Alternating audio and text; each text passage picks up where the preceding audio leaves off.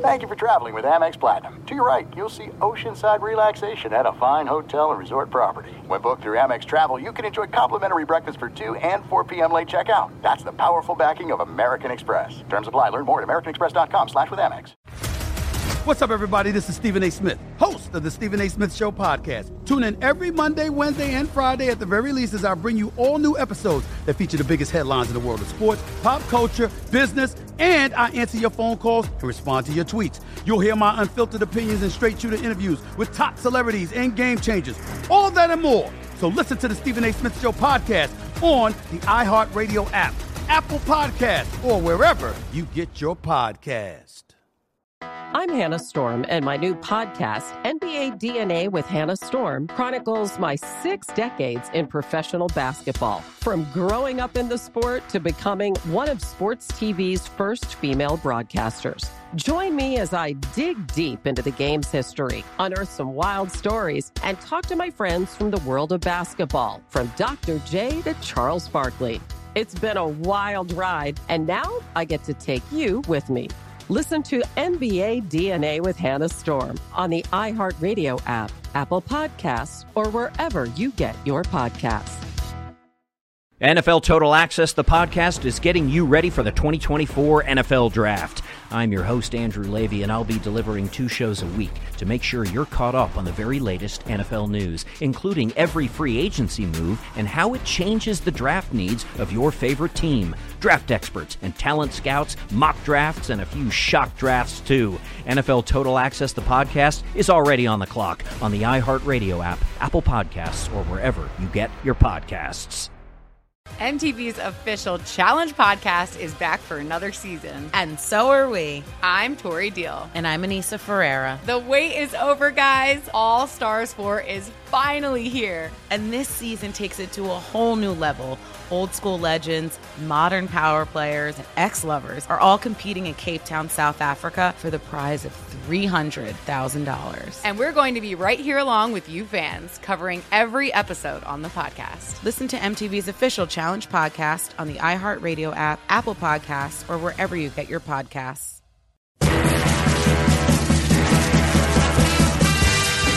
Hello and welcome to the MMQB NFL podcast. I'm Gary Gramling. I'm Jenny Vrentas. And I'm Conor Orr. And guys, we are through the week six Sunday slate here, and we had a day of some blowouts, some games that were not particularly close, not particularly interesting, and that's just the way it goes sometimes. But we had a couple of overtime games, we had a couple of absolute thrillers here. So uh, while we normally start with Sunday night, we're going to hold off on that one for a little bit, and we are going to start with what ended up being, you know, it was kind of a uh, kind of a slow paced, uh, sort of, uh, you know, situational football battle here in Foxborough, but it ends up being one of the most thrilling games I can remember seeing in the regular season. So let's start off with that one Cowboys, Patriots.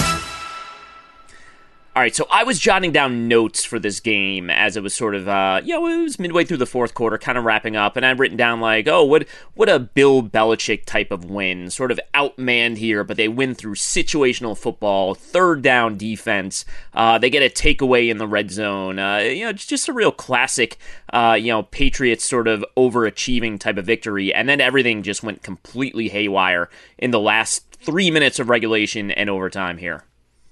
Yeah, it was a crazy finish to the game, particularly the sequence in which Trevon Diggs gets the interception, returns it for a touchdown, and then Mac Jones turns around and throws a 75 yard touchdown pass. It was a wild swing of events obviously for the Cowboys, it was a really big win to be able to go into Foxborough, even if it's a diminished version of the Patriots, and extend their winning streak. Uh, but I also thought it was a good game for the Patriots. And that sequence we just described showed exactly what you want in a quarterback. Uh, for a rookie quarterback like Jones to be able to make that kind of turnaround and to throw a touchdown pass, to not be scared to throw in that situation. Clearly, there were some coverage issues on that play by the Cowboys that allowed for the score to happen. But Jones showed confidence throughout the game, and I thought, yet this was yet another encouraging performance in a loss, like the Bucks uh, game was. Yeah, it really should have been a win for the Patriots. And interestingly enough, like Jones probably wouldn't have had to throw the football um, at all uh, for that first pick six had they not had that delay of game penalty before that that pushed them back to the second and 15 and and forced the pass to begin with. And so, you know, while it was obviously like t- still technically a play that eventually cost them the game, I do think if you're the Patriots, you have to feel good about Mac Jones. Like, I, you know, I think he was five of six on all passes beyond 10 yards. So he hit almost all of his deep shots.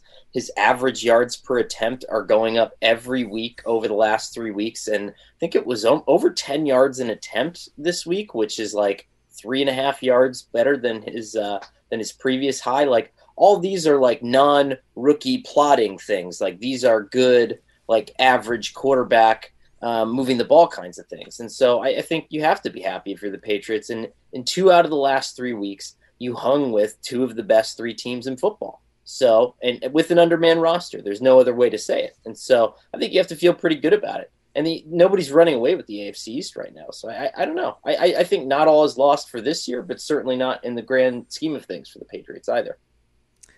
I just love the psychology of going at Trevon Diggs with a double move right after the what seemed like it was the game winning pick six uh, I don't know who who better to pick on at that point. Who's going to play with more just uh, sort of brash overconfidence at that moment uh, in their life uh, than than the guy who just basically won the game with it. So uh, that was neat. As far as the Cowboys go, obviously Trevon Diggs made a great play on that pick six. Throws a little bit high and wide. He takes advantage and takes it back for the touchdown. But uh, we've sort of talked about this a couple times this year where Dak Prescott has been excellent in the season but he also he hasn't had to do a lot. I mean, uh, and that's a good thing. That's good when Dak Prescott only throws the ball 25 times in a week and uh, and they win anyway. This was a game where they needed him to do more, and he did more, and he accomplished it. I mean, he he ended up dropping back more than 50 times. Uh, he ends up throwing for 445, and of course that uh, includes the game-winning uh, deep ball to CeeDee Lamb there that uh, that ends up being the walk-off play. But it's that's kind of it. I mean, you know, they had to play from behind a little bit. They sort of kept on shooting themselves in the foot with penalties. Uh, you know, like I said, they, they had a, a fourth and goal on the goal line where uh, Dak Prescott ends up fumbling it as he reaches over the goal line. They turn it over there. Just a lot went wrong in this game for Dallas, and yet they end up walking out of Foxborough with a win, and I think that's a really big deal. Yeah, and notable after the game, Dak Prescott told reporters that he has an injury to his right calf um, and that he could have continued in the game, but calf injuries can be a little bit tricky. So I think it'll be interesting to see um, good timing for the Cowboys to have a bye week. So he has a little mm. bit extra time to rest and recover. Um, but just wanted to mention that going forward for Prescott. But you're right, Gary. This was a game where they had some mistakes. They had dug themselves into a little bit of a hole, and they needed a brilliant performance from their quarterback to pull them out of it. And I think he ended up throwing for 450 some yards. So again, that that combined with the number of dropbacks, just a really productive performance for him. It must be incredibly frustrating if you're Dak Prescott that I do think a lot of the conversation is going to center around Mac Jones and that throw that he made, but Dak Prescott is doing some pretty otherworldly things at this point. He's having a pretty phenomenal season. And the emergence of CeeDee Lamb as a real number one has been uh, just a game changer for this offense. I think, you know, they were in a lot of disadvantageous situations at the end of the fourth quarter and in overtime, and they're converting chunk plays, like really big long chunk plays, you know, to get that ball closer for Zuerlein so he can kick it. I think it was what third and twenty, third and twenty-five at their own forty-five at that point. Um, yep, and you get CeeDee Lamb in the middle of, you know, I mean, this is presumably still, regardless of how bad the roster is, Belichick's wheelhouse. He's going to have the coverage dial, the right coverage dial up there, um, and you're still beating that. Um, and then you're obviously, you know, winning the game with with CeeDee Lamb too. And I think that you know all this talk about who's going to end up being kind of the big wide receiver. We had two or three wide receiver classes in a row with all this promise and all this hype, but CeeDee Lamb is quietly just becoming arguably one of the best, if not the best, in that whole kind of. I don't know if you want to lump all those uh, guys together for like the last two or three years, but really has, has been tremendous and coming on strong this year. I do want to lump them together. Let's do it. And I, I agree with that sentiment. I, I love AJ Brown, uh, but I think uh, I think CeeDee might be gaining ground quickly here. Well, DK what about Metcalf the has his charms. Uh, the rookie Ja'Marr Chase is very good. Uh, it's too early for Ja'Marr Chase though. Right, I think he's. fair, I, I, but I think. I think he's going to be in that conversation by. Um, I don't know. Let's just let's. I was going to say let's let's put a completely arbitrary date on it. I think by like I don't know Memorial Day weekend, I think we'll be able to put him in this class. June first. Yeah, Yeah. there you go. Yeah. Well, regardless, that is a uh, that is an excellent win for the Cowboys, who sit at five and one, and just uh, there's so much separation between them and the rest of the NFC East, which is I don't know. I mean, it was within the realm of possibility, but after last season, it was kind of like we're not quite sure about this team. Well, it seems it seems like we're pretty sure about it at uh, at this point. This is uh this is a team that's going to be among the contenders in the NFC. But are they? Did they solve the fundamental issues that caused the coaching change in the first place? Right, like they were very talented under Jason Garrett, but they would do weird things at the end of games that would close gaps and force games that were not supposed to be competitive to be competitive. They blew out the Giants last week, notwithstanding, but Mike McCarthy still seems pretty good at making games that should not be competitive, somewhat competitive. And really, you should be running over this Patriots team. And so it's hard, like, it's hard to give them too much credit. And I think that the mark that Dan Quinn has left on this team has been undeniable. This defense is much better, despite the fact that they haven't had that large of an infusion of talent. But I'm still like, the one thing that is holding me back from going all in on this team and falling in love with this team is the same thing that held me back when Jason Garrett was their head coach. Like I still don't feel that like marked like that assurance that you have with the head coach going into a game like you might with like I don't know John Harbaugh or you know Bill Belichick you know two years ago or you know any anything like that.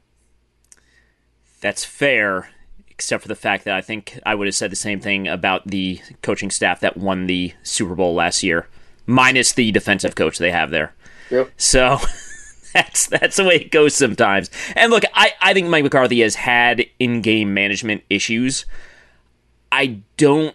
I mean, I don't know. We'll see. It, it could look if it pops up in a January game. Uh, now you have a big problem. Uh, but it's it's kind of a wait and see type of thing. And I do think it's kind of thing. Same thing with Andy Reid. For years, you know, Andy Reid's uh, clock management was this huge thing, and now it's not anymore because it sort of it just sort of works itself out when you make a lot of mistakes. Like even if you're not actively trying to learn to do it better, you just learn to do it better because you're like, oh right, I screwed it up when I did this.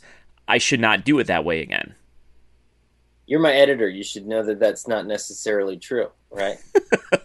Anyone who edits me on a regular basis knows that no matter how many times you tell me to stop doing certain things, it's just going to happen. My clock management issues are perpetual.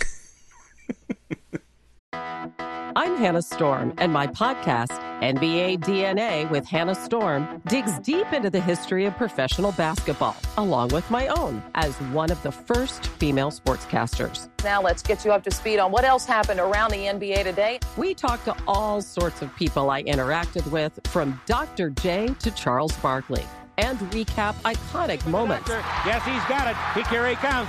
Way rock the baby to sleep and slam dunk. as well as some of the wild stories behind the scenes. We were like, what? What are we in for? The scoreboard crashes before we even tip a game off. Today, the NBA is a global sports and entertainment giant. Players are multimillionaires and cultural icons. Iguodala to Curry, back to Iguodala, up for the layup. Oh, blocked by James. LeBron James. And these stories are about how we got here, both on and off the court. And what's next? Listen to NBA DNA with Hannah Storm on the iHeartRadio app, Apple Podcasts, or wherever you get your podcasts.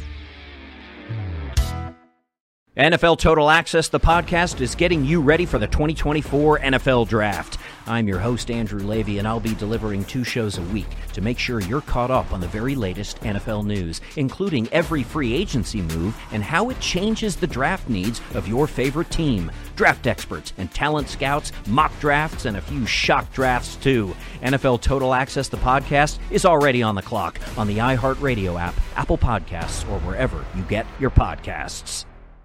Let's take a moment to breathe. Deep inhale. Extend your spine.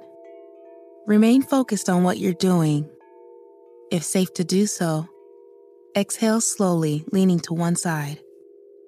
Inhale back to center. If safe to do so, exhale slowly to the opposite side. Find mental health resources at loveyourmindtoday.org. This message is brought to you by the Huntsman Mental Health Institute and the Ad Council.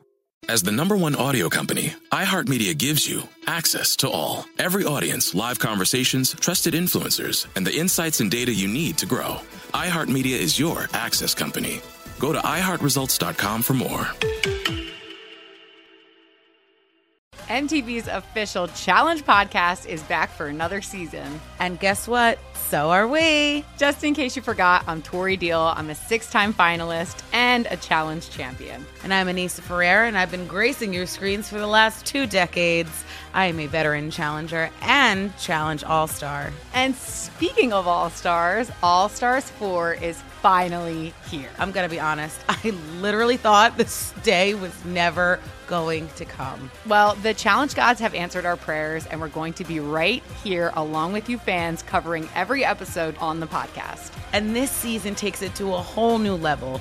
Old school legends, modern power players, redemption seekers, and ex lovers are all competing in Cape Town, South Africa for the prize of $300,000. Anyone can win, relationships matter, and only one All Star will claim the title of Challenge Champion. Listen to MTV's official Challenge podcast on the iHeartRadio app, Apple Podcasts, or wherever you get your podcasts. Cardinals Browns.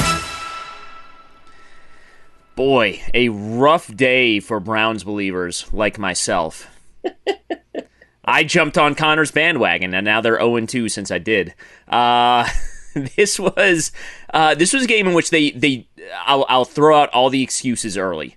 They had neither of their starting tackles, so they had uh, you know you're going up against J.J. Watt and Chandler Jones with with two backups at offensive tackle. That's a huge problem. Uh, Baker Mayfield has a non-throwing shoulder injury. Uh, it did flare up at one point when he took a strip sack from uh, from J.J. Watt, but uh, when it boils down to it, they hosted the Cardinals, and the Cardinals were just better than them. And I, I, I guess we'll start with uh, kind of the Baker side of this conversation, and the fact that we're we're just still not quite there with this Browns offense. Although maybe this was a day where we were not going to find out any real answers because they had uh, some limitations with the offensive line.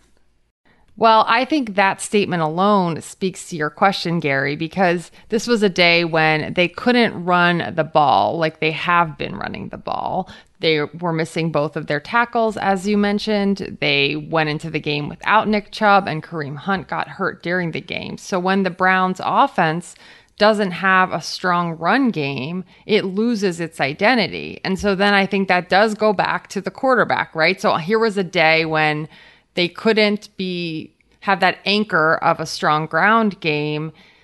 So what is the quarterback not doing that doesn't allow them to succeed when they're missing that element of their offense?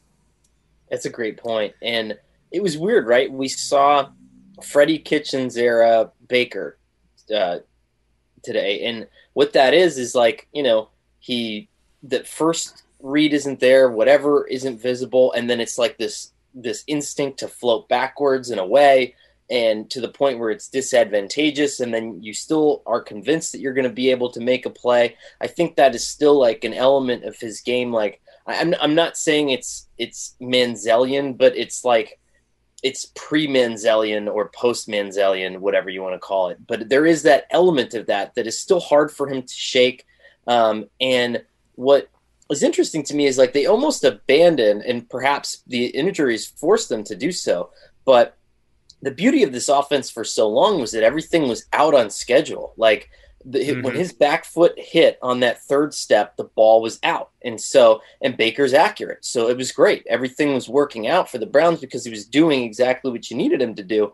But when you ask him to do what Freddie Kitchens asked him to do. Or you know, the Browns were in empty sets and and three wide, four wide pretty early in this game, even when they were down seven. If you're asking him to be that guy, I just don't think he's that guy, which is probably bad news for the pro extension crowd, as Jenny kind of alluded to it. Eh, but also, like, it's just not how you win football games with him, and has never really been how you win football games with him.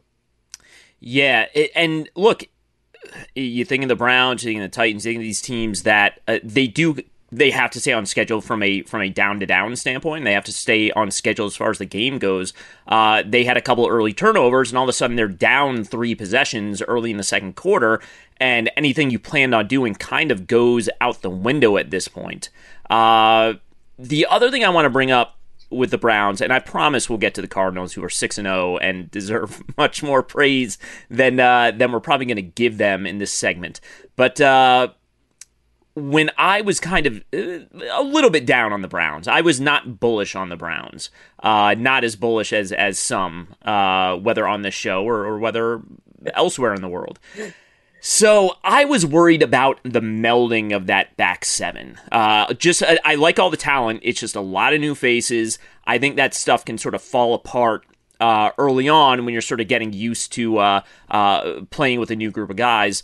It didn't really matter early in the season because the front four had been so dominant that it, it you know, you could uh, the three of us could have been on the on the back line for the Browns. They would have been fine.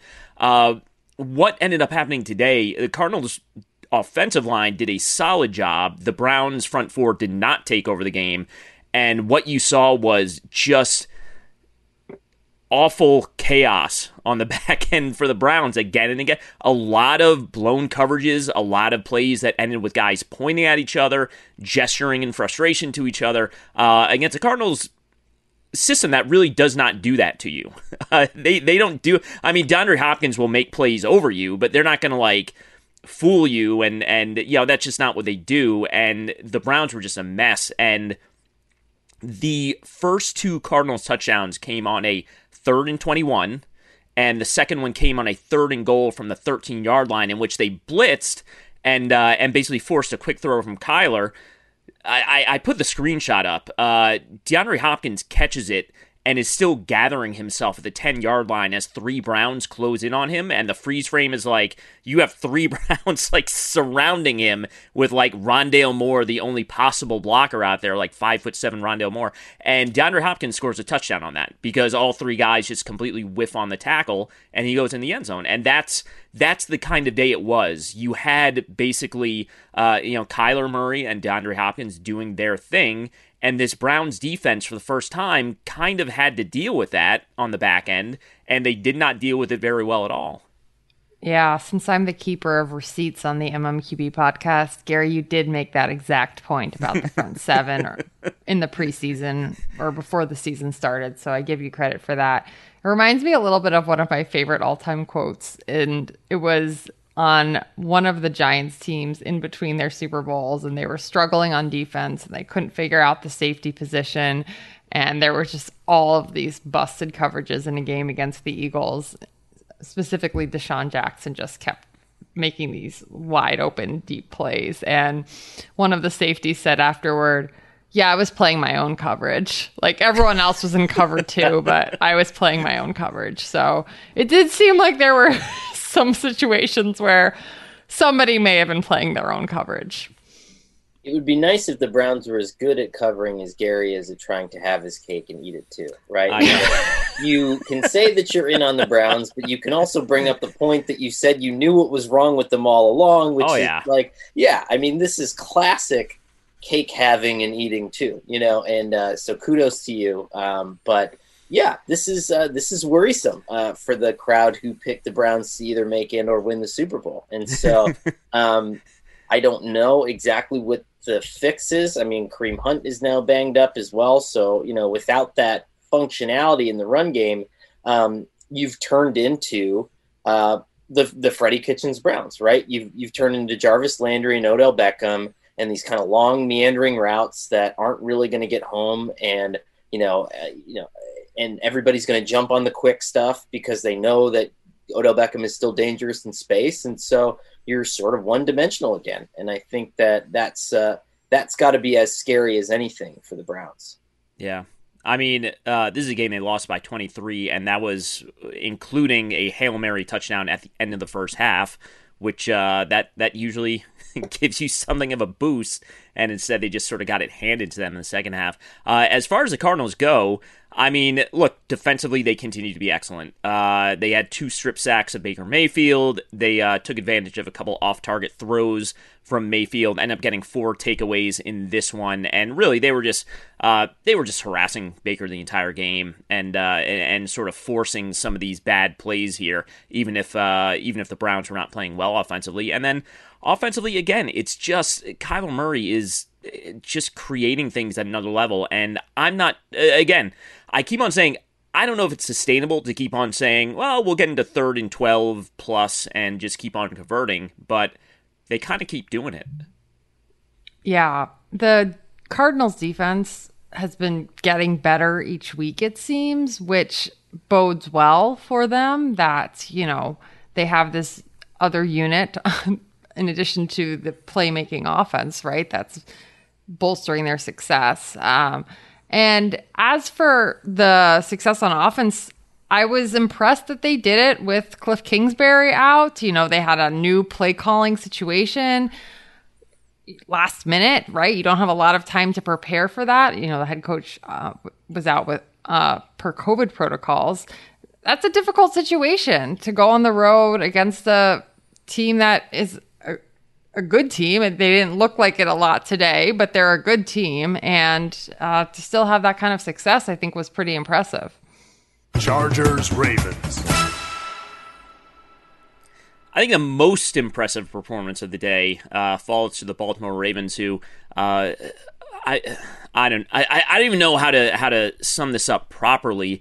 Uh, this was I'm a big believer in like if you play on a short week and come off like a physical overtime game, that means big trouble for the next week. So I really thought they were going to have their hands full with the Chargers, who are obviously playing really good football this season. And I mean, my goodness, uh, the Ravens just completely outclassed them today. This was as impressive a win in a game between two quality teams I think we've seen this year.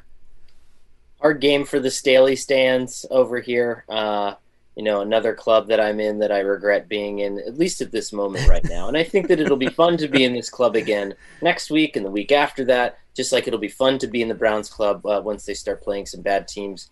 But uh, yeah, I, I, couldn't believe it. Um, I couldn't believe, uh, you know, the Ravens are literally just rolling out this platoon of, you know, castaway veteran tailbacks, and they're gutting uh, the Chargers, a really good defense. And the way that they uh, this was a Patrick Ricard game, which is always fun. Um, but the way that they utilized him as a blocker to just clear things out today was second to none. Uh, Rashod Bateman got in a little bit um, and got into the mix, the first round pick. Uh, Mark Andrews continues to just be a force for this team, and as undermanned as they are right now, um, Baltimore is first place in the AFC North and just shows no signs of slowing down. And it's just phenomenal to me that every little thing that we've always said that Lamar Jackson can't continue to do every week, he does and gets even better at it. You know, I, I mean, I was just thinking today, like the sidearm pass was like this cause for alarm three years ago when he was doing this, and now like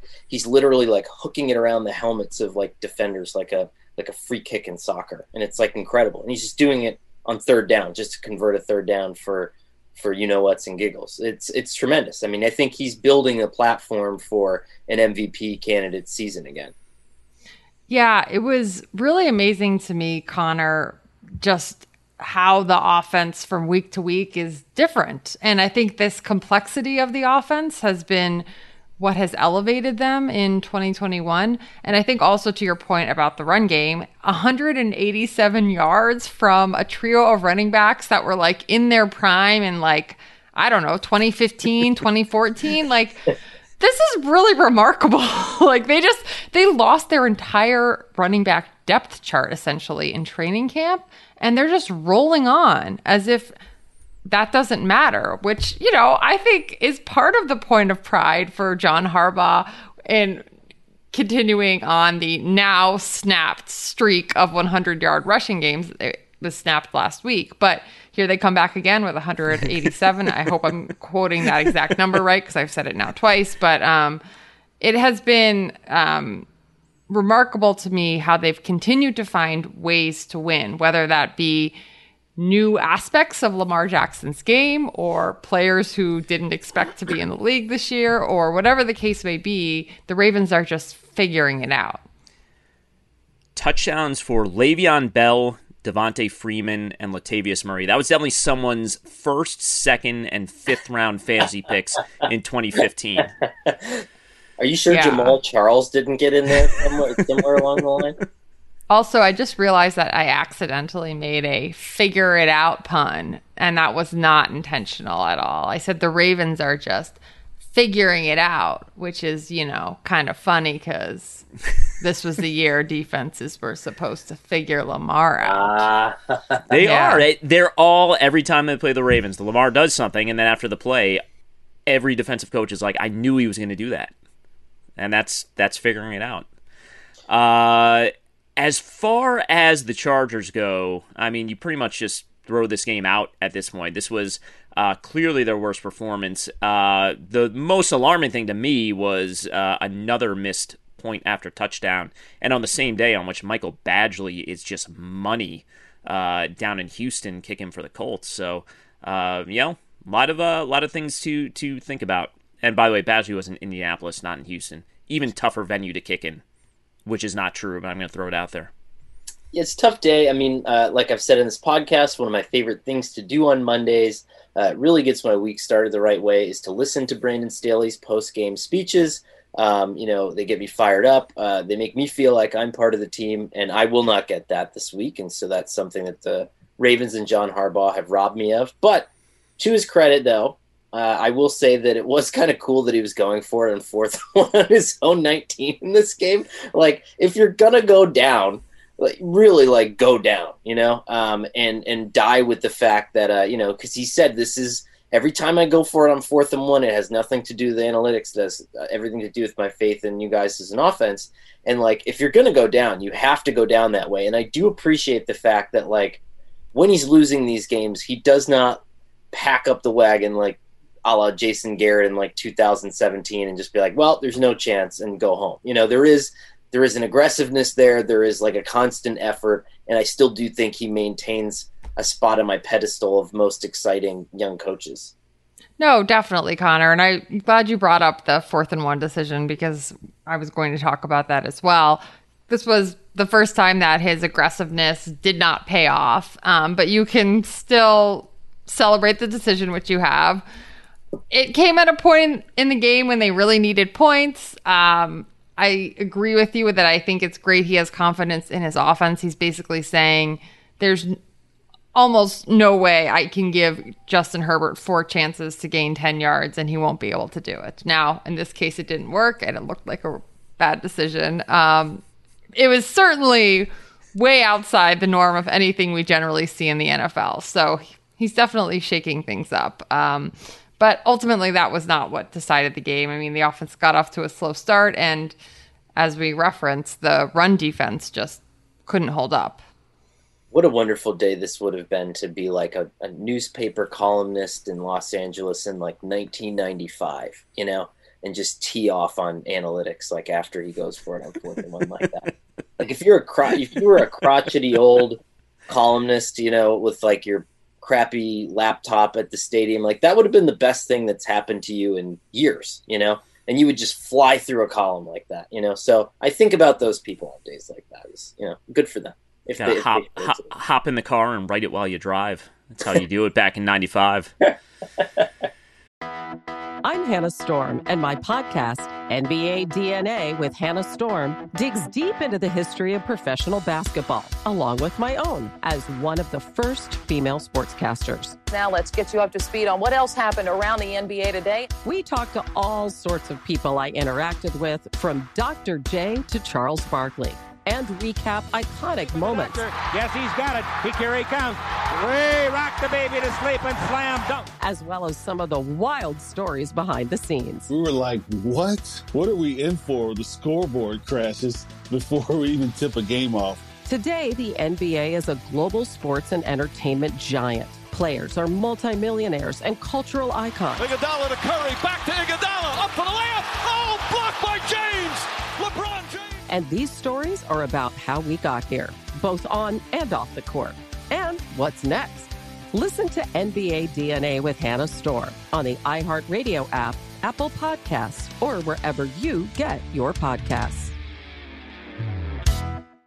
NFL Total Access, the podcast, is getting you ready for the 2024 NFL Draft. I'm your host, Andrew Levy, and I'll be delivering two shows a week to make sure you're caught up on the very latest NFL news, including every free agency move and how it changes the draft needs of your favorite team. Draft experts and talent scouts, mock drafts, and a few shock drafts, too. NFL Total Access, the podcast, is already on the clock on the iHeartRadio app, Apple Podcasts, or wherever you get your podcasts.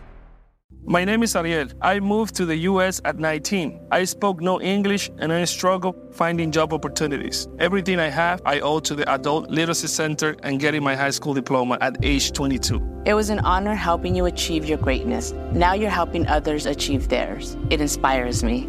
When you graduate, they graduate. Find free and supportive adult education centers near you at finishyourdiploma.org. Brought to you by Dollar General Literacy Foundation and the Ad Council.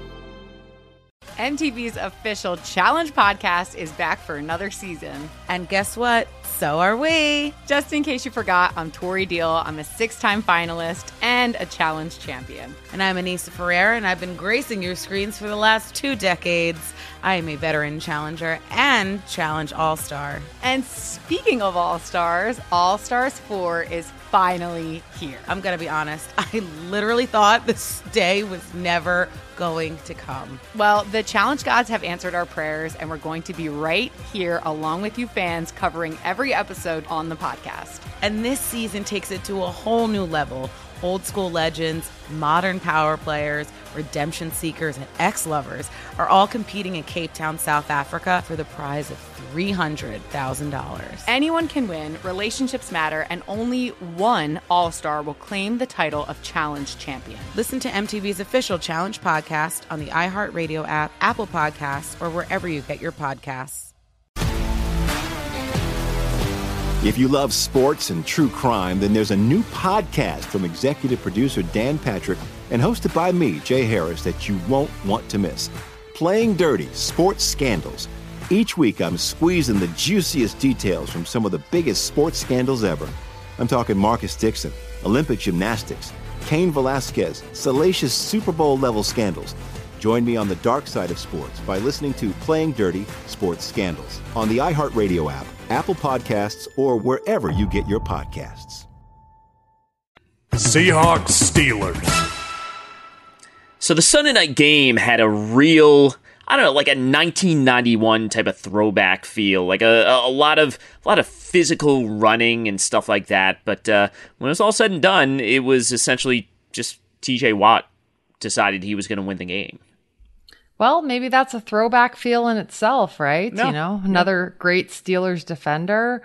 But yeah, TJ Watt really took over the game in overtime. He had the sack that ended the Seahawks' first possession, and then he made the forced fumble that ultimately decided the game.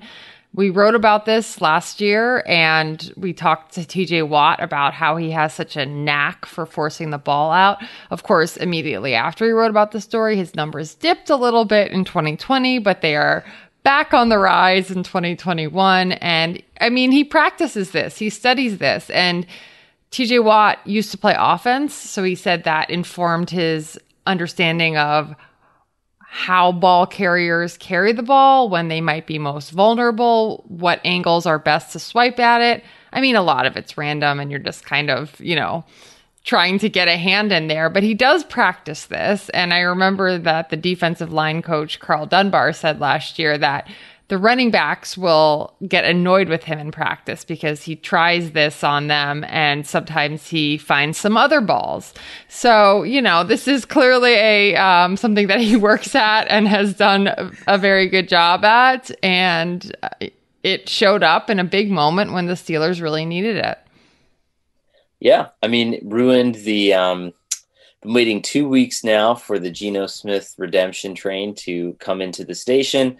Thought uh, maybe last week when he supplanted Russell Wilson in that game that we would have seen some sort of uh, Geno Smith moment.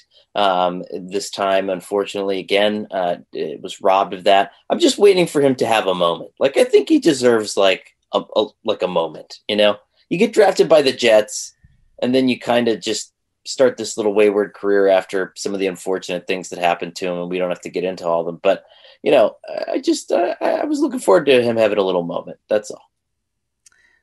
I don't want to speak for you guys on this, but I would I would personally like to see this be a pro Geno Smith podcast. I uh I think Geno never got a fair shake, and I'm surprised. I'm just surprised he never landed in that spot where it was like you know like the bridge guy type of role like uh, you know a Tyrod Taylor type of uh, thing or a Ryan Fitzpatrick type of thing, just for a year. Maybe it would go horribly, and then it's done. But he just he had those two years with the Jets, and then that was it. And this will be probably his first opportunity since uh, his second year in the league to actually have a string of starts here, and he was he was fine in this. I mean, you're not going to ask too much of your quarterback, uh, especially a, a, guy who's your second string quarterback, in a game in Pittsburgh against that pass rush against Keith Butler's looks. Uh, but yeah, I mean, you know, he uh, he was he was fine in this game. It was just it was a bummer that it ended the way that it did. Yeah, I mean, they fell into an early hole in the first half, and he clawed them out of the hole. You know, a lot of players have fallen victim to a great defensive player like TJ Watt. And I think Geno's performance was really strong all night. It just had a bad ending. Some smart play design too there. Like they had a lot of the throws where they would run RPO plays, but then have him not throw to the RPO wide receiver. So he had some kind of open looks on the outside and they were moving the ball a little bit. But yeah, it was fun. And I total I second the motion. If if you're bringing the motion to the floor, I second the motion for a pro Geno, pro Danny Dimes. Well, we're gonna have to bring a new motion because it's a new podcast. But Jenny and I came from a pro Danny Dimes podcast, and so you know maybe we'll get that all that stuff worked out in uh, in, in another pre-show meeting. We do. We have to formalize the list. We have to go through uh, the proper vetting process for everyone. But mm-hmm. I, I, think I like the direction this is going, and I think Geno Smith will like the direction it's uh, going in as far as his uh, pending approval by this podcast? I spent uh, when I worked for the NFL I, for like two weeks. One week I just didn't want to use Twitter anymore, and so all I did was retweet Geno Smith for like two weeks to see if anyone would notice instead of adding anything to the to the conversation. And it was a great two weeks. He's got some good tweets. So, did anyone notice? No.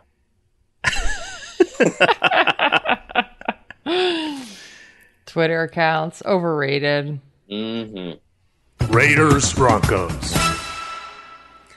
Well, all right, guys. Rich Bisaccia cannot be beaten as a head coach here. Uh, the Raiders go into Denver and, and really dominate the Broncos in this one. And I think it's always kind of interesting. We usually see it late in the season with interim head coaches and, and see how the team reacts and stuff like that. And this was such a uh, such an unprecedented situation that unfolded with Jon Gruden uh, resigning uh, in light of his his racist, uh, anti-LGBTQ and misogynistic emails that came to light. But uh, the Raiders players certainly responded to whatever Rich Bisaccia had to to say to them, and they are they are back on track at four and two here.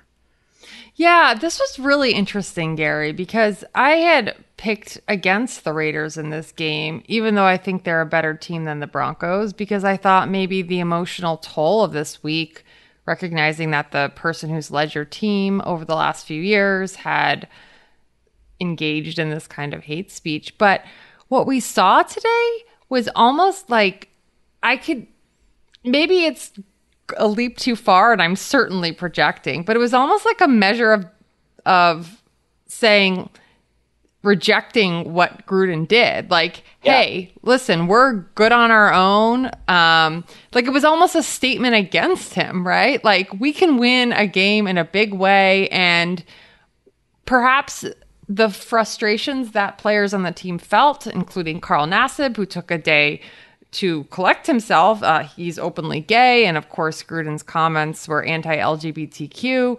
Um, so I think there could be a lot of players in the locker room rallying around the, you know what, this was a a person who did a lot of bad things who was leaving us and now we're on our own and this is our own ship and we're going to take it in our own direction.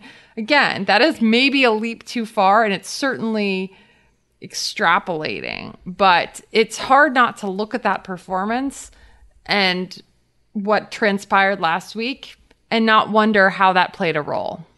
It's not uh it, you make a fantastic point. It's like the game after when a team fires a coach in the middle of the season, like for performance reasons, and, and it's like the game after that, like when the Browns fired Hue Jackson and Freddie Ki- or Gregg Williams took over with Freddie Kitchens as a play caller, and I think they put mm-hmm. up like a ton of points, and you're more aggressive. Uh, you come out with more fire, like it's almost like a weight has been lifted off your shoulders, and this is interesting because you know Jay Glazer reported on the Fox Morning Show that there were players that did go to Gruden's house to visit him and to say that they were going to miss him. But I don't think the other story, part of that story, is necessarily addressed in the fact that, like to Jenny's point, I think there were probably a lot of players that were glad that he was gone. And you know, I did a story um, when Gruden was hired in uh, in then Oakland, talking to some of the players in Tampa Bay that he had, and that was their biggest complaint about him. Is like, yeah, there were some guys that loved Jon Gruden, like loved Jon Gruden, but there were a lot of people who didn't, and there were a lot of people who thought he was, you know, uh, I don't know, really, like the quote was two faced, right? That he would say one thing to you and then do something else, and I think the emails certainly bear that out. That you insist that you're not this kind of person, but decades worth of correspondence, you know, almost a decade's worth of correspondence proves otherwise, and so I think it's just uh, it's interesting. Like I think that from the Gruden perspective, this could be uh, an uplift. Um, but uh, the other thing that Rich uh, Bisaccia did was he cried at his opening press conference, which is a great move for a new head coach. And I think that fires people up too. So that was a solid maneuver. And I think that goes a long way towards uh, winning the game. You got to get emotional at your opening press conference. I think that's that's that's what you got to do. It was a uh, it was a busy week for crying coaches here. Worked out for one of them, not so much for another one. I don't know, but uh, yeah, as far as this game went, look, it was it was not a game where it was like, oh yeah, they got some breaks, got some bounces, and I mean, look, this defense, I'm not sure what Gus Bradley is is doing there. I I don't know how he was sort of able to unleash what had been a completely non-existent pass rush. But uh, I mean, they were they were swarming Teddy Bridgewater in this one. It's just a it's a different feel for this team up front. Maybe it's the uh, uh, maybe it's the the addition of a Yannick Ngakoue. Maybe it's the emergence of Maxx Crosby uh, as just sort of a, a, a possible star here. But uh, they dominated this game defensively. They got a handful of uh, of big plays offensively, big throws from Derek Carr uh, to sort of pull away in this one, and it was never it was never really in doubt. Chiefs, Washington. So I actually I want to throw it to Conor right now because I want you to set up uh, a a correct prediction that I made off air, and uh, and and then I get to continue to cherry pick uh, what I say. this was this was more uh, this was more exact than uh, than my prediction that the Browns would go anywhere from three and fourteen to uh, the first of four consecutive Super Bowl championships. See a peek behind the curtain here at the MMQB, but during the Sunday, um, uh, I will write uh, you know a couple times off of some meaningful games in, in the early in the afternoon slates before we start taping the podcast, and so I'll annoy Gary and Mitch, our other NFL editor on ideas that I might be going to. And when the Chiefs were down 13 to 10, um, I was like, you know, this is probably a big deal if this happens. And so we started talking about some Chiefs ideas. And then Gary said, but all this is null and void when a Jack Del Rio defense inevitably gives up like three straight touchdowns. And within five minutes of that text sending, like this the game was a complete blowout and uh, and and Washington was was out of it. So kudos to Gary for uh, for the second week in a row actually uh, nixing a very uh, uh, easy sort of uh, tap in column. So bad job by you all. because uh, that's all I ask for is just constant praise on this podcast. So it's nice to get it every once in a while. Uh, yeah, it, it was. Look, this was just a really interesting day for the Chiefs, and I feel like uh, I want to write something in January where it's kind of like, uh, boy, remember that win over Washington? That ended up being like the microcosm of their season because they started so slow and were so sloppy, but then it was like, okay, they just have too much talent and end up just taking over. Uh, it was a really. I guess the question is always how alarming are sloppy turnovers? Because you would I think just sort of step back and say, like, well, look at all this talent. They still have guys who can get open. They still have plays that work. It's not like a team that uh, just isn't good enough. But I mean, the caliber of turnovers they're having are kind of spectacular at this point. In a, uh, I mean, I don't know. Like I, I, I texted this to Conor that Patrick Mahomes flubbed snap and then he tried to sort of toss it ended up throwing straight up in the air and ended up being like the easiest interception that any defensive back has ever gotten. If that had happened in like his first start or something like that or like in his first season people would have been like oh this patrick mahomes way too reckless. Got, got to get the alex smith back there in the lineup for the chiefs. Yeah and there have been a lot of those for the chiefs this year which is really uncharacteristic. So i, I see your point gary. At what point are you like at some point this is going to even out and there are, aren't going yeah. to make this ki- these kinds of mistakes over and over again this is not what's going to tank the season or is it like some global problem and that they're all just practicing sloppy and these things are showing up on game day which i, I don't believe that is true either so i keep trying to think about the this year's chiefs in the context of all of the two and two Patriots teams that we used to see that would then become dominant and run away with things in their divisions. So, uh, not saying that the AFC West is going to be an easy division. It's actually the opposite. It's probably the toughest division in football right now. But um, I keep trying to put that into context that, like, at some point, the talent will prevail here, right?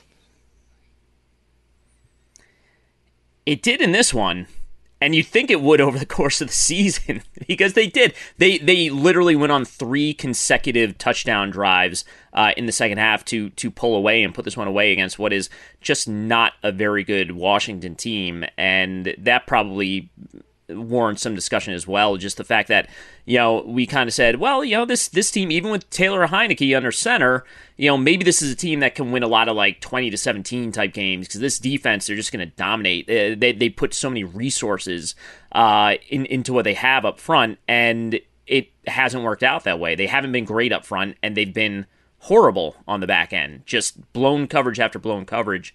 And I'm not really sure how you can possibly, uh, I don't know, uh, uh, figure out how that's happening with a defense this talented. Feisty Tyrann Mathieu in this one, up and down the sideline, uh, kind of charging at everybody after the Ricky Seals Jones touchdown um, at the end of the half. Mm-hmm.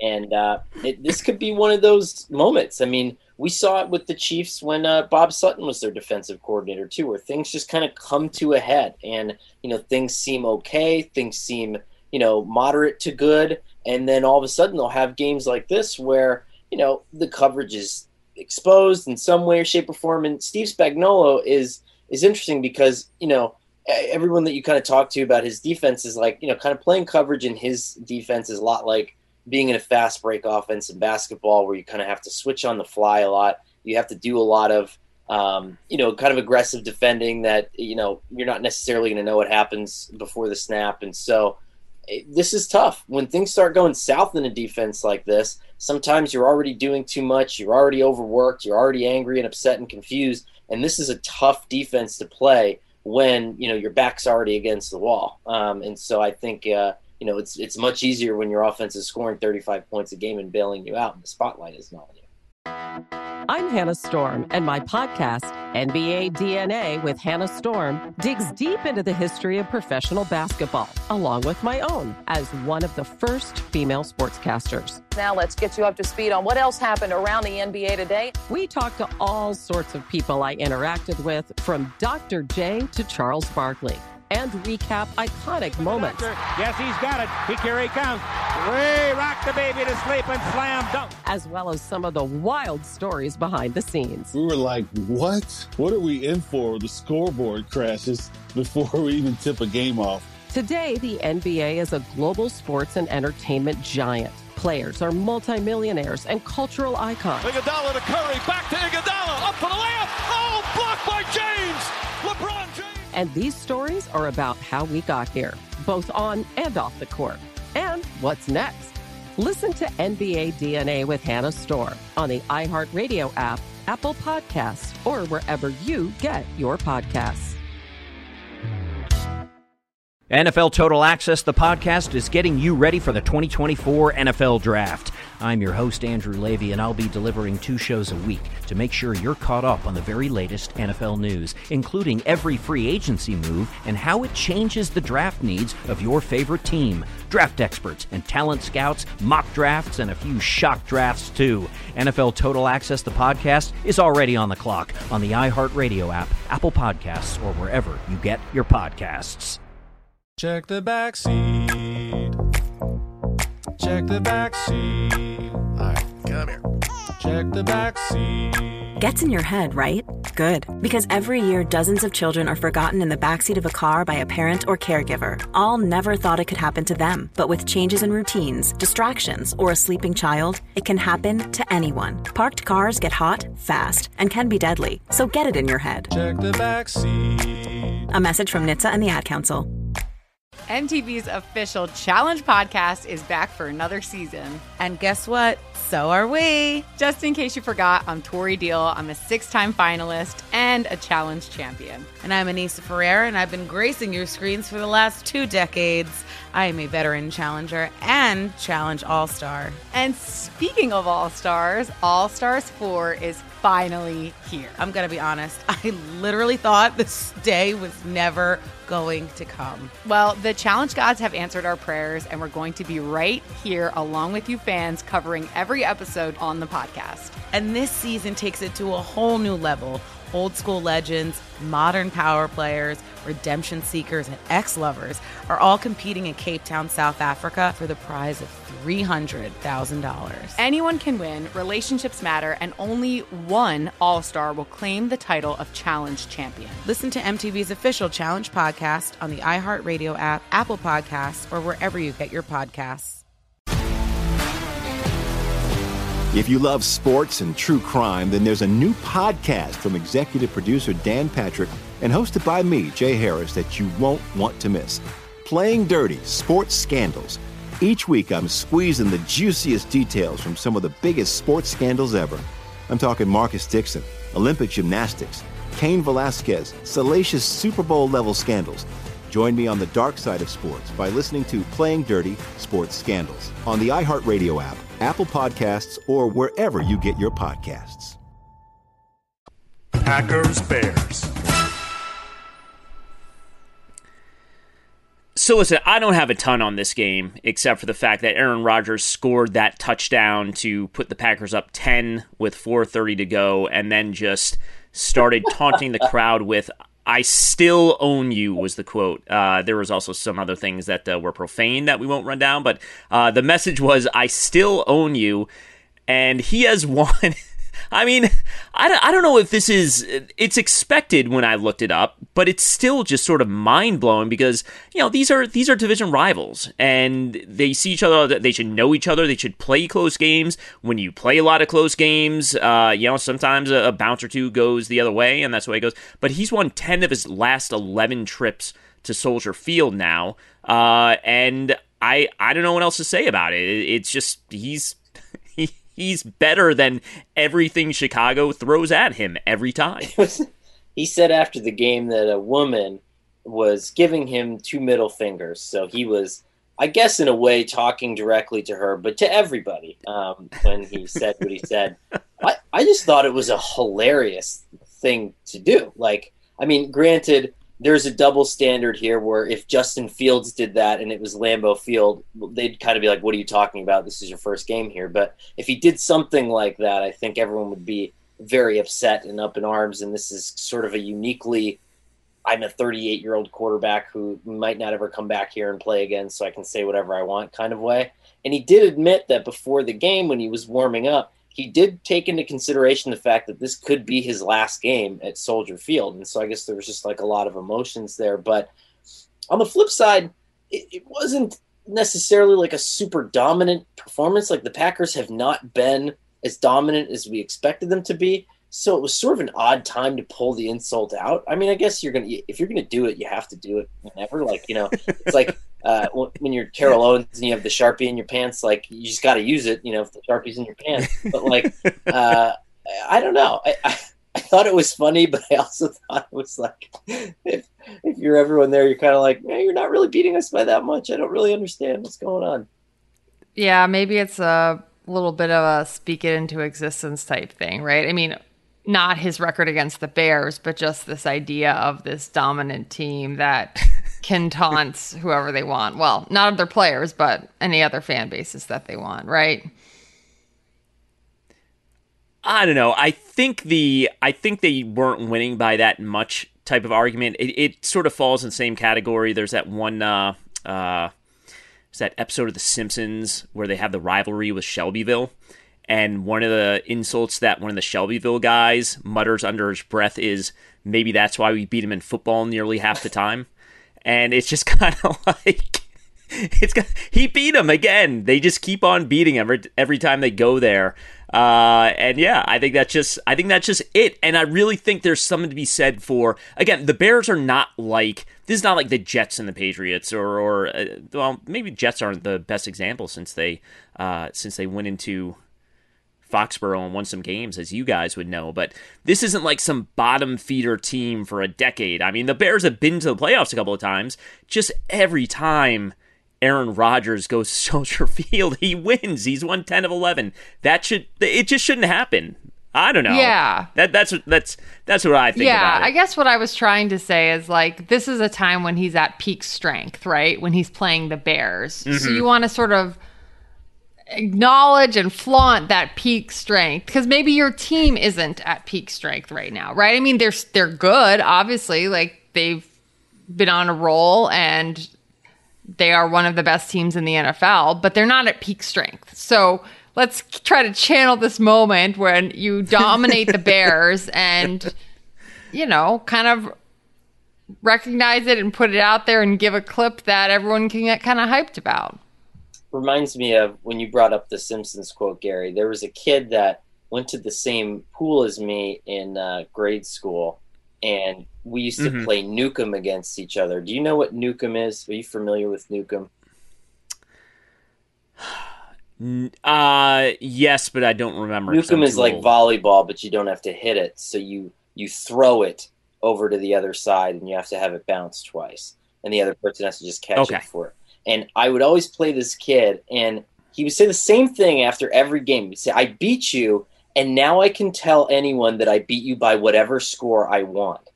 And I said, No, like you can't say that. You have to say that you beat me 10 to 9 because that was the score. And he said, No, when I win, I get to say whatever the score is that I want. And actually, what a what a bizarre yeah, child! I actually tweeted that once, and because uh, it upset me so much. And someone instantly direct messaged me and said, "Was it this kid?" And it was. And so he was a Whoa. serial offender and also a child of Scranton political privilege. But that that uh, uh, uh unbeknownst to uh, anyone else. But um, so I would say that like it's kind of like that with Rodgers, where it's like it doesn't matter what the score was. I got my moment out of it. I got my mm-hmm. mojo and now the Packers like yeah. that are going to go now out. I'm feeling and, it. Yeah, feeling. Yep. and now, now he can tell people that he won that game seventy-eight to nothing. That's right. Exactly. I love it. Perfect analogy. that that's going to stick with me, Conor. That really bothers it, me. On I your think behalf. about it once a week, and it makes me curious. Yeah. Vikings Panthers. All right, I want to open up this one. This, this is an overtime Vikings win down in Carolina, uh, but I want to I want to pay Kirk Cousins a compliment uh, because he he's earned it, and that's just what we do here. Uh, so this season, there have been six scenarios where Kirk Cousins had to drive for a game tying or game winning score with less than two minutes on the clock or in overtime. And he has accomplished that feat three times, although now two of those times he has put them within field goal range and Greg Joseph has missed a, a short field goal. So in a way, he's he's gone like five for six on these really difficult late game drives, and for a team that seems just completely content to, uh, no matter what the scenario, end up playing a uh, one possession game in the final minutes. That's a big deal, and and uh, look, you know the the debate rages on with Kirk Cousins. How good is he? Do they do they uh, bring him back on another contract, whatever it might be. But he is he's delivering this year, even for a team that is maybe not delivering so much around him. Yeah, and really just you know this was a season where they drafted Kellen Mond, and it seemed like he might have been slightly more than a uh, just a uh, whatever you want to call it, like an advanced backup, like someone that they might hope could actually take over at some point, but he continues to have these moments where it's almost like Prescott on uh, on Sunday against the uh, the Patriots, where you need X amount of yards and he's going to get it. And granted, he has arguably the best receiver tandem in the league, or one of the two or three best receiver tandems in the league. So you should say that in a good running game. So you should say that it should be possible. But we've seen other quarterbacks with the same skill set and the same talent, relatively speaking, that cannot get that 20 to 30 yards to get the team into field goal range. And he does this despite knowing the fact that regardless of what happens, the Vikings are going to miss the field goal at the end of the game and break his heart. and so I give Kirk Cousins a lot of credit. I think it's a it's a phenomenal thing. It's also one of those things where if the quarterback can do it under this circumstance, what do you need to do to replicate that in other aspects of the game? Particularly, should you be more aggressively calling things in other parts of the game. Um, I mean, you know, you you hear it a lot, and I think there is something about that situation at the end of the game. Hurry up, and the adrenaline's pumping, and you just kind of have to do it and not think as much. Or there are a number of factors that can result in a quarterback being able to make throws and gain yardage in that situation versus other situations in the game. But maybe they're being too conservative in play calling in other drives that are not this high pressure cooker situation. I think there is something very uh very acute about that observation right there. Uh, and and this will this will transition nicely into our next game. But I do want to point out they had a so they they were protecting a lead. They were up eight. There were uh, three minutes left. They were facing a third and eight at the Panthers' 33. If they got a first down, the game was basically sealed. And they ran the ball. And I know Jason Garrett did not make a guest play call because he was over in East Rutherford at the time. I know that for sure. But it was just, it was so meek. Dalvin Cook lost three yards on the run, but it was just kind of like, oh my God, you could have, you could have just thrown for a first down and picked up the first down and ended the game. Uh, but they sort of did the run then punt, and Sam Darnold in his defense uh, ended up getting the long drive, and the two point conversion, and and this went to overtime instead. But yeah, maybe maybe Kirk Cousins is you know worthy of having a little more on his plate at this point. And to counter that, though, Gary, right? There was a third and four where he threw that sort of sideline back shoulder, like he threw like almost a deep sideline shoulder back fade to um, to Adam Thielen, and then they missed that subsequent field goal. Um, and so maybe that was Mike Zimmer's way of saying, like, I give you one of those a game, and then you're never allowed to do it again if you don't pick up the first down. He seems like one of those like uh, coaches that kind of has these like fun, hard and fast parent rules. Like you get one, and then that's it. Rams Giants. So the Rams won this game handily, uh, and we've we've said a lot of nice things about the Rams over uh, over the course of the season, and I'm sure we'll continue to do so. But we're going to focus mostly on the Giants here. And uh, look, you guys know the organization better than me, uh, but what are we looking at right now? Because Daniel Jones, look, he, he was a little bit shaky in this one, uh, but he has had an excellent season so far. I, I think you would be very bullish on his future based on what he's done in 2021, and yet this team is not good at football. and I'm not sure what exactly they they plan on doing as a solution at this point. It's a great question, right? And, and what what can you do? Um, my suggestion was it's and it's a difficult ask, right? But it's to it's to ask Dave Gettleman to do the selfless thing again.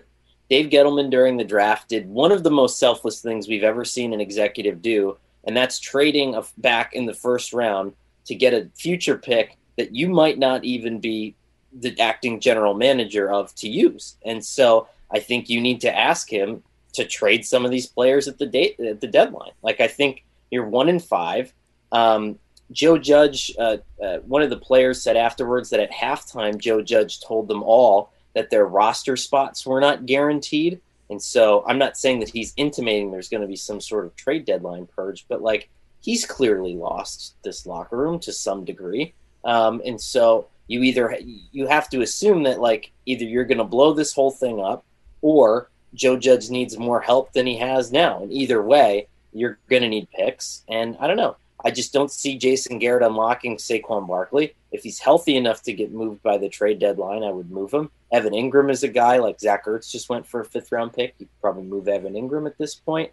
Um, you know, I don't know. I, I think you do something like that to shake things up a little bit. Wow, there's really no better way to build morale for the second half than to tell players at halftime that you may lose your job. That's yeah. just a really interesting leadership style, which kind of brings me to what I was about to say is I think you have to look at the coaching staff and unfortunately, the Giants have cycled through head coaches rapidly. And I don't get the sense that ownership wants to be a team that is now known for cycling through head coaches rapidly. But when Daniel Jones has done what you've asked and has put himself in a position to lead the team to what could be a better point, and yet that's not happening. Um, and there's issues on in all phases, right? Um, a lot of that blame should go on to the coaching staff. And so, what do you do? You know, do you look to make a change yet again? What are you doing differently in this hiring process that has failed you in the last few? I, I don't know the right answer, but the Giants keep trying to reclaim what they were in 2007 and 2011 and they're just not able to do it. So maybe it's trying to do things a totally different way. For a minute, I thought you were going to say make Daniel Jones also the head coach, and I said, "Yes, Danny, yes, do things a different way."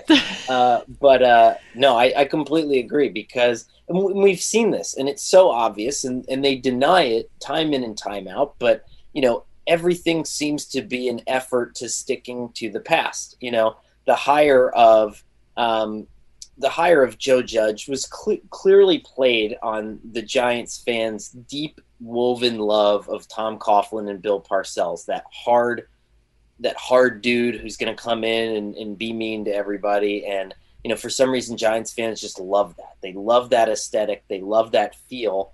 But it doesn't work anymore it really like I, I, was talking to someone about this recently. If Joe Judge fails, he's the last tough guy head coach I think that's ever hired in in the NFL. Like uh, until I mean, cyclically everything comes around, and so 30 years from now, like it'll be a, a fun thing again. And everyone said, "What about Dan Campbell?" I mean, Dan Campbell's like crying at the podium. Like he's a tough guy by virtue, but is not afraid to you know be honest and open and you know kind of share his feelings on everything Joe Judge, I think, is the last tough guy, tough guy that is ever going to be hired. Uh, and if this fails spectacularly, which it looks like it's on its way to doing, I think it has to force the Giants to rethink their process. And now you could argue that they almost did. They didn't want to go all the way down the aisle with Matt Rhule, but they were close to doing that. Um, and maybe this is a lesson for them to stop, you know, kind of existing in their comfort zone. Bengals Lions.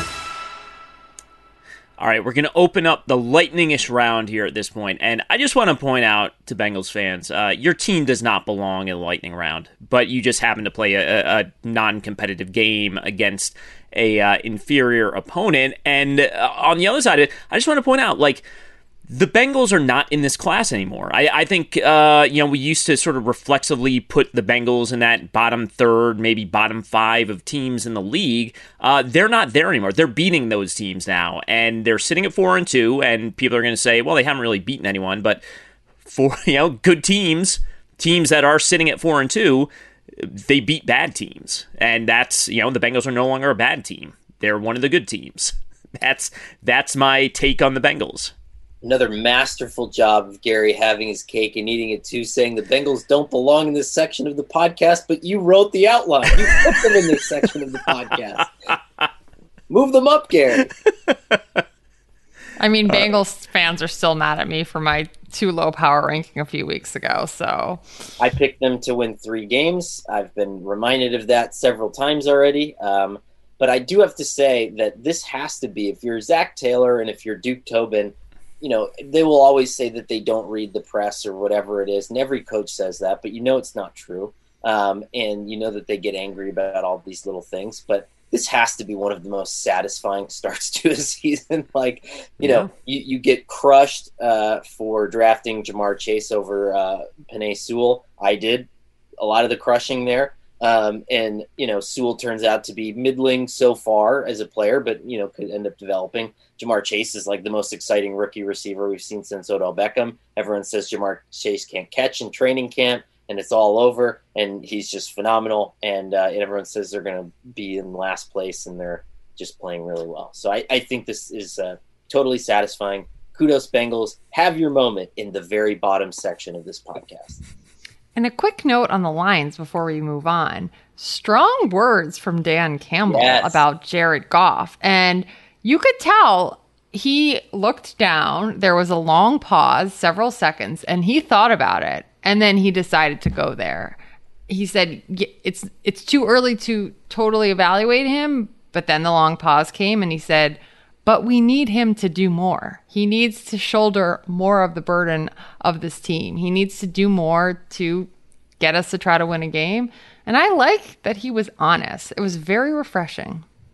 Dan Campbell is winning press conferences at an alarming rate. And you're right, the theatrical pause was just chef's kiss. Beautiful. Dolphins, Jaguar. All right we go out to London. Another another real gem for our friends overseas there. Uh, Trevor Lawrence was, but he played in this one, and that uh, that went really well. And the Jaguars get on the board here. Uh, first win for Trevor Lawrence uh, and a lot of Jaguars players. And Urban Meyer also uh, was a part of this, uh, at least nominally. Uh, the one thing that's kind of wild here for the Jaguars is I didn't realize this. I'm sure this stat got thrown around a ton, and I just didn't know it. But they had not kicked a field goal this season before this game, which is just insane to me. And then they ended up Matthew Wright, this sort of street free agent kicker, comes in and goes three for three, including two fifty plus in the final minutes, uh, including the 53 yarder as time expired to win it. So uh, exciting times here for the Jaguars. I mean, it was a really entertaining game, Gary. So it wasn't the worst product for our friends in London. Mm. But um, yeah, I thought it was illuminating. NFL Network showed the in camera locker room, and everyone rallied around when one of the players gave Trevor Lawrence his game ball for his first win of many. And then Urban Meyer spoke, and you could just see the energy in the room lag. It was, uh, I don't know, it seemed notable. Um, You're right, because there wasn't like, we've seen a lot of co- like um, I was thinking of when the Jets won um, two weeks ago and watching Robert Saleh on the sideline, right? Like he grabbed his security guard and hugged him and lifted him up, and everybody's, you know, around him and freaking out.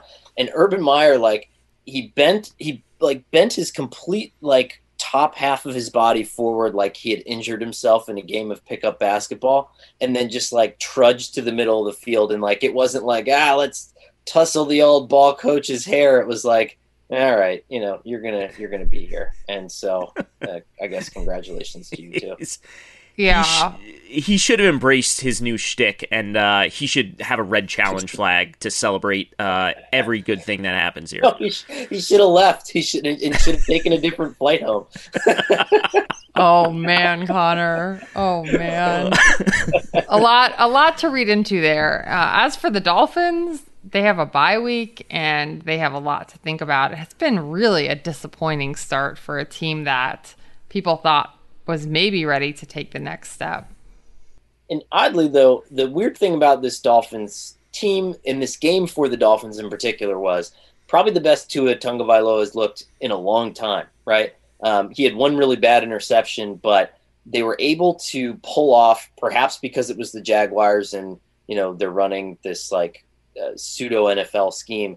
They were able to pull off a lot of the RPOs, a lot of the crossers, a lot of the stuff that Tua can hit with regularity and has always hit with regularity out of Alabama. And you saw him get comfortable. Um, you know, he had the full velocity on some of his balls. And so, I mean, he looked good uh, for large sections of this game. And so it's like, okay, what does this mean? Is this just a flash in the pan thing? Is he going to build over the next few weeks? And at least show the Dolphins fans that there is still like a flicker left in this rebuild, or is this just because it was the Jaguars? The Jaguars are not uh, the Jaguars should be to for our London friends relegated, um, but they won't be, and uh, you know this was just a bad team that they're playing against.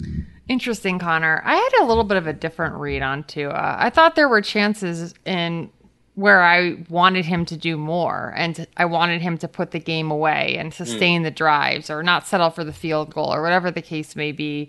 Um, certainly, there were some coaching decisions that were strange, you know, taking a shotgun snap on fourth and two and, um, you know, it, it did. And also, he's coming back from his rib injury. So you don't want to make too many judgments off of his first game back, but I think all of the skepticism about Tua is still there. At least I don't think he's done anything to extinguish it at this point.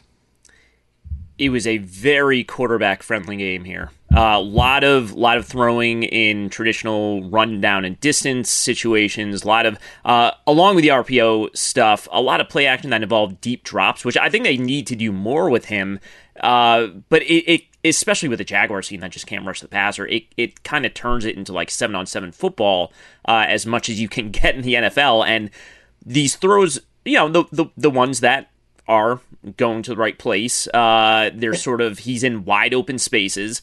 They're throws that every NFL quarterback should be making, yeah, that's and that's and that's and and, and uh, I mean, you know, I don't want to take it away from him, but the thing that will I mean, look, I think it's something he can't overcome.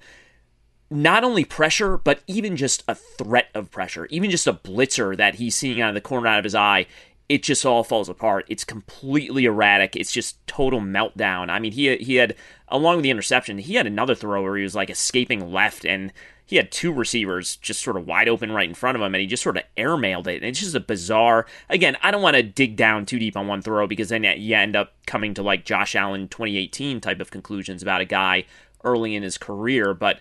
Uh, it's still just the same problem. And I also wanted to take this opportunity to point out that Jacoby Brissett actually had the most impressive throw of the game, which was on a fourth and short play Wait action in which he in which he took coming. a hit.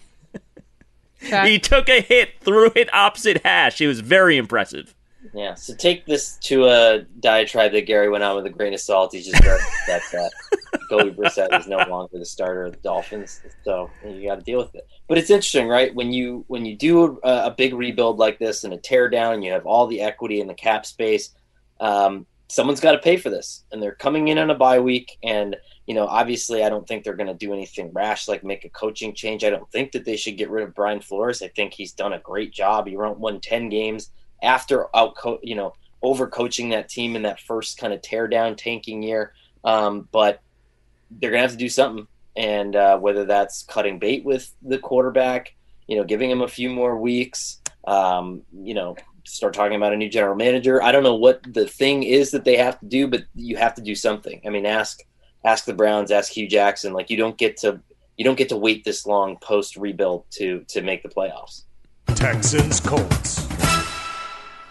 All right, last one of the day here. And look, the Texans control the clock in this one. Uh, more than 34 minutes of possession. So things went well for them. Things didn't go well for them.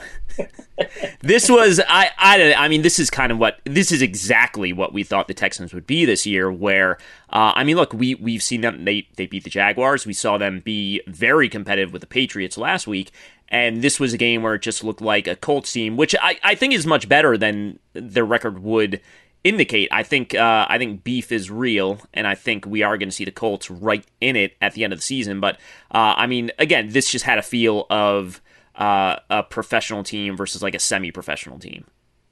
Another good game for Jonathan Taylor, certainly, and uh, you know, it does seem like in some respects that you know you know, Carson Wentz, I'm not ever going to say that a game where you're 11 of 20 um, for 223 yards is, is is any sort of statement in any way, shape, or form. But you know, he is hitting on some of his deep balls. I mean, you know, I think he was two for three on on shots of 20 yards or more. He was pretty good in the middle of the field as well. And so I don't know. I mean, he's not quite there yet. You know, he's not the the guy that you would say, oh, it was totally worth trading this first round pick for. Um, but he's getting them there. And I don't know, the Colts are slowly turning this thing around.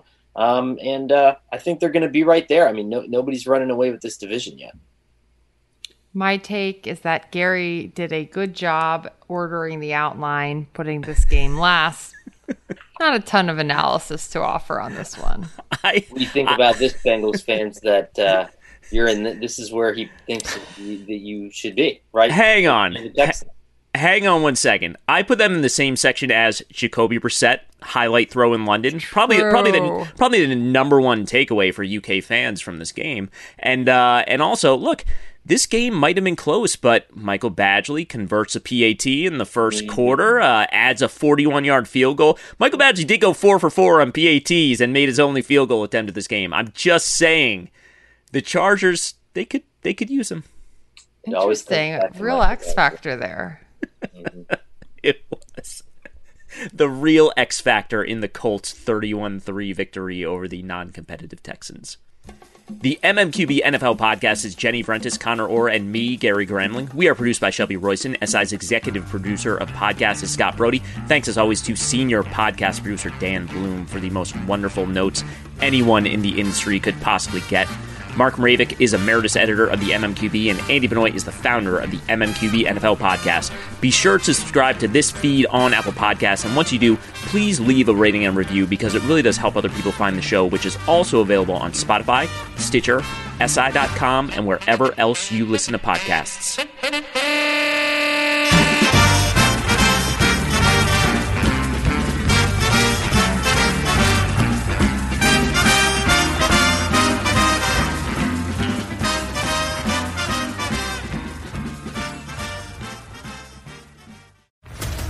What's up, everybody? This is Stephen A. Smith, host of the Stephen A. Smith Show podcast. Tune in every Monday, Wednesday, and Friday at the very least as I bring you all new episodes that feature the biggest headlines in the world of sports, pop culture, business, and I answer your phone calls and respond to your tweets. You'll hear my unfiltered opinions and straight shooter interviews with top celebrities and game changers. All that and more. So listen to the Stephen A. Smith Show podcast on the iHeartRadio app, Apple Podcast, or wherever you get your podcast. I'm Hannah Storm, and my new podcast, NBA DNA with Hannah Storm, chronicles my six decades in professional basketball. From growing up in the sport to becoming one of sports TV's first female broadcasters. Join me as I dig deep into the game's history, unearth some wild stories, and talk to my friends from the world of basketball, from Dr. J to Charles Barkley. It's been a wild ride, and now I get to take you with me. Listen to NBA DNA with Hannah Storm on the iHeartRadio app, Apple Podcasts, or wherever you get your podcasts. NFL Total Access, the podcast, is getting you ready for the 2024 NFL Draft. I'm your host, Andrew Levy, and I'll be delivering two shows a week to make sure you're caught up on the very latest NFL news, including every free agency move and how it changes the draft needs of your favorite team. Draft experts and talent scouts, mock drafts, and a few shock drafts, too. NFL Total Access, the podcast, is already on the clock on the iHeartRadio app, Apple Podcasts, or wherever you get your podcasts.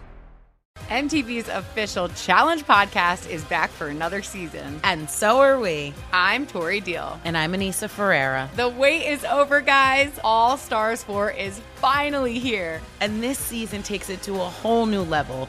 Old school legends, modern power players, and ex lovers are all competing in Cape Town, South Africa for the prize of $300,000. And we're going to be right here along with you fans, covering every episode on the podcast. Listen to MTV's official Challenge podcast on the iHeartRadio app, Apple Podcasts, or wherever you get your podcasts. My simple solution to the problem was remove people from the scene and help them feel safer. In response to attacks against Asian Americans, Maddie Park raised over $250,000 to donate cab rides to the Asian community. There is so much more work to be done. We really need to come together and tackle this issue as a community. Support the Asian community. Learn how at lovehasnolabels.com. Brought to you by Love Has No Labels and the Ad Council.